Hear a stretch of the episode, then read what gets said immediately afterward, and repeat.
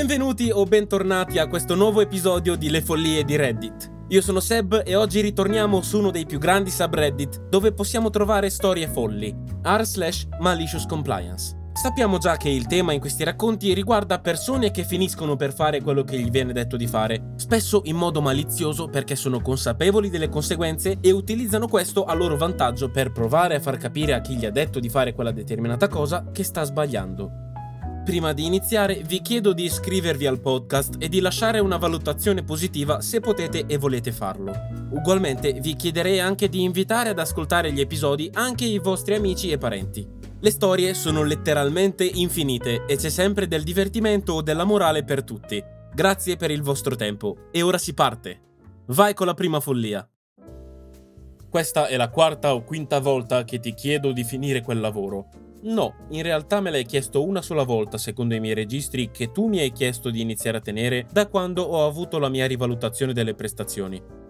Ho avuto una rivalutazione delle prestazioni il primo luglio e il mio capo mi ha detto che ho difficoltà a tenere traccia delle attività. In realtà non è colpa mia perché l'azienda non vuole investire in una soluzione di gestione delle attività. Dobbiamo letteralmente fare affidamento su lunghe catene di mail e quando ci sono 30 persone in copia in una mail e 25 di loro non sanno la differenza tra rispondi e rispondi a tutti, finisce che molte cose si perdono nel mix.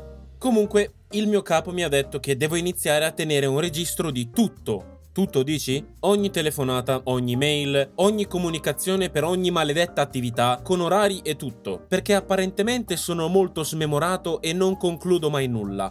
Di solito non sono così meschino, ma mi sono state date valutazioni negative su tutto quello che faccio, quindi ho pensato, Sai cosa? Non mi farò umiliare senza prima combattere, specialmente quando mi stanno incolpando di qualcosa che non è del tutto colpa mia. Inoltre, so di essere molto efficace come dipendente perché riesco a finire i progetti, ma il mio capo sembra non saperlo. Quindi ho trascorso il fine settimana del 4 luglio sviluppando un semplice gestore di attività che utilizzerò solamente io. Ogni telefonata viene automaticamente registrata, ogni mail che ricevo viene salvata come PDF e con gli orari, l'ora di ricezione, l'ora di apertura e l'ora in cui ho completato la lettura delle mail. Mi hai spedito un pacchetto? Ma registro anche quello. L'ora in cui il conducente OPS o FedEx me l'ha consegnato, l'ora in cui l'ho portato in casa, l'ora in cui ho aperto il pacco e anche l'ora in cui ho gettato via l'imballaggio. Non mi importa se mi ci vuole un'ora in più ogni giorno, sto registrando tutto. Oggi ho ricevuto una mail che mi diceva questa deve essere la quarta o quinta volta che ti ho chiesto di fare quel specifico lavoro. Era il mio momento. Ho risposto così, nome del capo. Riguardo all'attività in questione ho ricevuto le seguenti comunicazioni. Martedì 25 luglio 2023 ore 11.18. Telefonata ricevuta da numero del capo chiedendomi di completare questa attività. Martedì 25 luglio 2023, ore 12.08. Attività inviata per la revisione. Confermata l'attività in attesa di revisione con il suo assistente. Inviata un'email a email del capo ricordandogli che l'attività era in attesa di revisione. Venerdì 4 agosto 2023, ore 11.01. Email ricevuta da email del capo dicendomi che era la quarta o quinta volta che mi ha chiesto di completare questa attività venerdì 4 agosto 2023 ore 11.02, confermato con l'assistente del capo che l'attività era ancora in attesa di revisione. Venerdì 4 agosto 2023 ore 11.03, confermato con l'assistente del capo che l'attività non è mai stata revisionata. Venerdì 4 agosto 2023 ore 11.04, inoltrata nuovamente al capo l'email del 25 luglio 2023 ore 12.08 ricordandogli che l'attività era in attesa di revisione. Me l'ha chiesta una volta e l'ho completata entro un'ora. Se mi avesse chiesto di questa attività 4-5 volte, le avrei detto altrettante volte che era già in attesa di revisione perché era stata completata la prima volta che me l'ha chiesta. Chiedermi di tenere traccia di tutto è stata un'ottima idea perché ora so che il problema qui non sono io. Non ho più sentito sue notizie da quel giorno. Avere uno storico di tutti i lavori che fai, se non un registro preciso al minuto, come in questa storia, anche una prova che hai completato un numero specifico di lavori in una determinata giornata, è sempre una buona idea. Anche nel mio precedente lavoro mi è stato insegnato da un mio collega e amico che lavora nel settore da più di 30 anni di tenere sempre un modo per risalire la catena dello storico. In questo modo ogni volta che ci sono problemi si può risalire sempre alla loro radice e scoprire dove c'è stato un errore se c'è stato. Infatti è successo più di una volta che non trovassimo nessuna discordanza nei nostri registri e nei nostri storici, talvolta anche cartacei, e questo significava solamente una cosa, l'errore non è stato commesso dal nostro dipartimento. Mani lavate, avanti il prossimo. Impariamo a tenere sempre uno storico anche semplice. Ovviamente più è grande l'azienda, più dettagliato dovrà essere. Andiamo avanti con la seconda follia. Vogliamo che tu sia più visibile. Più visibile? Fatto. Questa storia è accaduta alcuni anni fa quando facevo il poliziotto in un piccolo dipartimento rurale composto da una squadra di 15 persone. Da quando sono diventato poliziotto non ho mai avuto una forte voglia di fare multe. Di solito consideravo emettere una sanzione quando si superava il limite di velocità di 25 km/h in più. La multa la davo di sicuro quando si superava di ulteriori 10 km/h. Se qualcuno superava di 15 km/h gli davo un avvertimento. Di solito mi concentravo di più sui conducenti sotto influenza di alcol o senza assicurazione. Nella città c'è una sola strada lunga circa 3 km che portava dritta all'autostrada più vicina. Percorrere questa strada poteva far risparmiare qualche minuto nel tragitto verso casa o il lavoro, a seconda dell'ora del giorno. Lungo la strada c'erano un paio di vecchie abitazioni a una discreta distanza dalla strada. Il limite di velocità era 90 km/h, ma era comune vedere automobilisti superare i 110 km/h. Raramente ricevevamo lamentele. Sfortunatamente, un'estate abbiamo avuto un incidente fatale con un pedone. Un conducente stava andando al lavoro nelle prime ore del mattino e ha investito un bambino piccolo che non era sorvegliato dal suo pessimo genitore. La velocità non è stata un fattore nella tragedia. Dopo l'incidente è arrivato l'ordine di far rispettare seriamente i limiti di velocità nella zona. Nelle settimane successive ho fermato chiunque superasse il limite di velocità, anche solo di un chilometro orario. Tuttavia, continuavo a seguire il mio metodo abituale di emissione delle multe. In altre parole, la velocità doveva essere davvero eccessiva per ricevere una multa. La maggior parte di questi interventi consisteva nell'informarli della tragedia e dell'importanza di guidare tutti più lentamente. La maggior parte dei conducenti capivano e comprendevano lo scopo delle mie azioni tranne alcuni che hanno presentato denunce per aver fermato auto che superavano il limite di solo un chilometro orario e per averli disturbati. Mi è stato detto di ridurre il mio impegno nell'applicazione delle leggi e di essere semplicemente più visibile.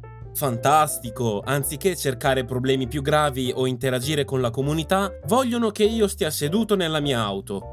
Così, per le due notti successive, parcheggio direttamente di fronte al municipio con le luci di emergenza accese, luci fisse senza lampeggio, per ore. Non faccio alcuno sforzo per essere un poliziotto produttivo e, essendo un dipendente vigile e dedicato, faccio persino delle fotografie da inviare al mio supervisore per fargli sapere che sono visibile. È inutile dire che mi hanno chiamato per discutere del mio atteggiamento e mi hanno detto di tornare alla normalità. Aggiungo una nota. Il mio sergente si è dimesso poco dopo di me a causa di alcune cose davvero strane accadute nel dipartimento. Prima di andarsene mi ha dato un premio per il poliziotto più letterale di sempre. Lo conservo ancora. Innanzitutto si capisce che l'autore è un bravo poliziotto. Magari non posso capire la situazione specifica sua, ma posso immaginare come ci si sente a essere costretti a fare un certo lavoro in un certo modo perché ti è stato ordinato e poi tornare indietro come lo facevi prima perché si sono accorti che non era fattibile. Mi è piaciuto però che non ha reagito in modo meschino, anzi ha fermato le macchine anche se andavano poco sopra il limite per informarle del pericolo su quella strada, il che è ammirevole. Credo che nessun poliziotto avrebbe la voglia di fermare ogni singola persona che a malapena superi il limite di velocità. E tra poco capiremo anche il motivo per cui l'autore ha ricevuto quel premio per il poliziotto più letterale di sempre. Da parte dello stesso autore abbiamo un'altra storia pubblicata un paio di giorni dopo questa che abbiamo appena letto, ma non è un aggiornamento. È una storia completamente diversa. Ascoltiamola insieme. Stessa città, stesso dipartimento. Abbiamo ricevuto un ordine dal capo che indicava che il sindaco era preoccupato per l'erba alta nei giardini delle persone, perché rappresentava un pericolo di incendio. Quindi arriva l'ordine che la piccola città verrà divisa in quadranti e ogni agente è responsabile di multare le persone che non avrebbero rispettato il limite nel suo settore. Ci sono stati diversi problemi. Innanzitutto la città aveva pochissimi marciapiedi. Questo significava che di solito c'era una striscia di terreno dalla recinzione di molte persone alla strada che era solo ghiaia o, nella maggior parte dei casi, erbacce. Quel terreno apparteneva al proprietario di casa? Alla città? Chi lo sa? Nessuno sapeva mai rispondermi alla domanda. In secondo luogo, alla nostra città appartenevano diverse proprietà vuote senza abitazioni. La maggior parte di esse avevano lo stesso problema dell'erba alta che ho menzionato. Beh, 9 proprietà su 10 non erano a norma. Infatti abbiamo avuto diversi incendi causati dalla vegetazione e tutti tranne uno sono avvenuti su proprietà della città. L'ipocrisia non mi è sfuggita. Quindi ho rifiutato di far rispettare la regola che ci è stata imposta per l'erba alta. Passano un paio di settimane e abbiamo un caso di suicidio. Un uomo di mezza età, particolarmente giù di morale, si toglie la vita con un fucile da caccia in un parcheggio. Il mio collega, un nuovo agente con alcuni mesi di esperienza, è l'investigatore a cui gli è stato assegnato il caso. Mentre sto cercando di aiutarlo e guidarlo, il sindaco si unisce a noi sul luogo del crimine. Parla con il capo di una casa con erbacce davvero lunghe che ha visto durante il tragitto. Il capo mi guarda e deve essere stato consapevole del fatto che mancavo di applicazione delle regole sulle erbacce e mi ordina di andare sul posto con il sindaco. Beh, il proprietario non è in casa, quindi dico al sindaco che investigherò sulla questione. A quel punto sono andato a rivedere le norme di applicazione della legge sulla città. C'era una clausola che prevedeva un periodo di tempo per consentire al proprietario di conformarsi dopo la notifica. C'era anche una clausola sulla durata del periodo di non conformità del proprietario prima di essere informato. Non avevo idea di quanto tempo le loro erbe fossero state non conformi, quindi prima di tutto ho dovuto documentare la lunghezza delle loro erbacce. Poi avrei dovuto seguirli a distanza di tempo per assicurarmi che fossero stati non conformi, momento in cui li avrei informati che avevano un certo numero di giorni per conformarsi. Poi avrei dovuto ricontrollare in futuro quando sarebbe scaduto il tempo. Come potete immaginare, tutto questo è veramente assurdo. Tuttavia, avevamo una regola che qualsiasi caso che non poteva essere chiuso entro la fine del turno doveva essere affidato agli investigatori. Mi si è accesa una lampadina. Ho passato quindi giorni a percorrere il mio settore, aprendo casi per ogni singola abitazione. Ho scattato diverse fotografie di ogni proprietà, che ho caricato sul file di ogni caso. Ho persino accuratamente misurato le erbacce. Ho allegato tutte le targhe, le informazioni riguardanti i proprietari e per ogni singolo caso ho scritto una lunga relazione mettendo anche quella nei file. Ho anche documentato tutte le proprietà della città che non erano conformi nella mia relazione, in modo che i proprietari di casa lo vedessero se decidevano di ottenere una copia della relazione. Ho quindi inviato decine di casi alla nostra divisione investigativa perché seguissero le indagini poiché non potevo gestirli in un solo turno. Non ho mai più sentito parlare delle erbe alte dopo quei giorni. Faccio una piccola nota. Ho cambiato il nome della mia rete wireless nella mia auto di pattuglia in agente per l'applicazione delle regole sull'erba alta. Chiunque guardasse le reti wifi quando ero in giro l'avrebbe visto. È rimasto così finché ho finalmente smesso e sono passato a un dipartimento migliore. Quel sindaco deve essere la persona più intelligente del mondo. Vi immaginate? Fare commenti sull'erba alta mentre si è sulla scena di un suicidio. Veramente appropriato, grande. Nella storia vediamo ancora lo stesso modo di fare dell'autore, impegnarsi al massimo fino al limite dell'assurdo, solo per dimostrare a chi sta sopra di te che non capisce niente di come si lavora. E tra l'altro, come l'autore ha specificato, la maggior parte delle proprietà che non sono conformi appartengono alla città stessa e a giudicare dall'ipocrisia di questo sindaco posso capire come mai non siano curate. Passiamo ora alla quarta e ultima follia di oggi. Voglio il numero associato al mio ordine, Lavoro nell'ottica, sono un oculista. Quando un paziente ordina degli occhiali, lo informiamo che gli ultimi due numeri della fattura sono il numero del loro ordine. Circa una settimana dopo riceverai un messaggio che farà riferimento agli ultimi due numeri della fattura, dico mentre indico i numeri. Riceverai un messaggio che ti avviserà che l'ordine numero 29 è pronto per essere ritirato.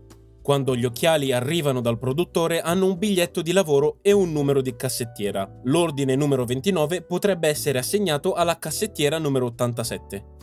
Sono qui per ritirare degli occhiali, ordine numero 29, dice l'uomo, grande di corporatura, che probabilmente è stato un linebacker nella NFL in una vita precedente. Ok, non ho bisogno del numero dell'ordine, ma del tuo cognome.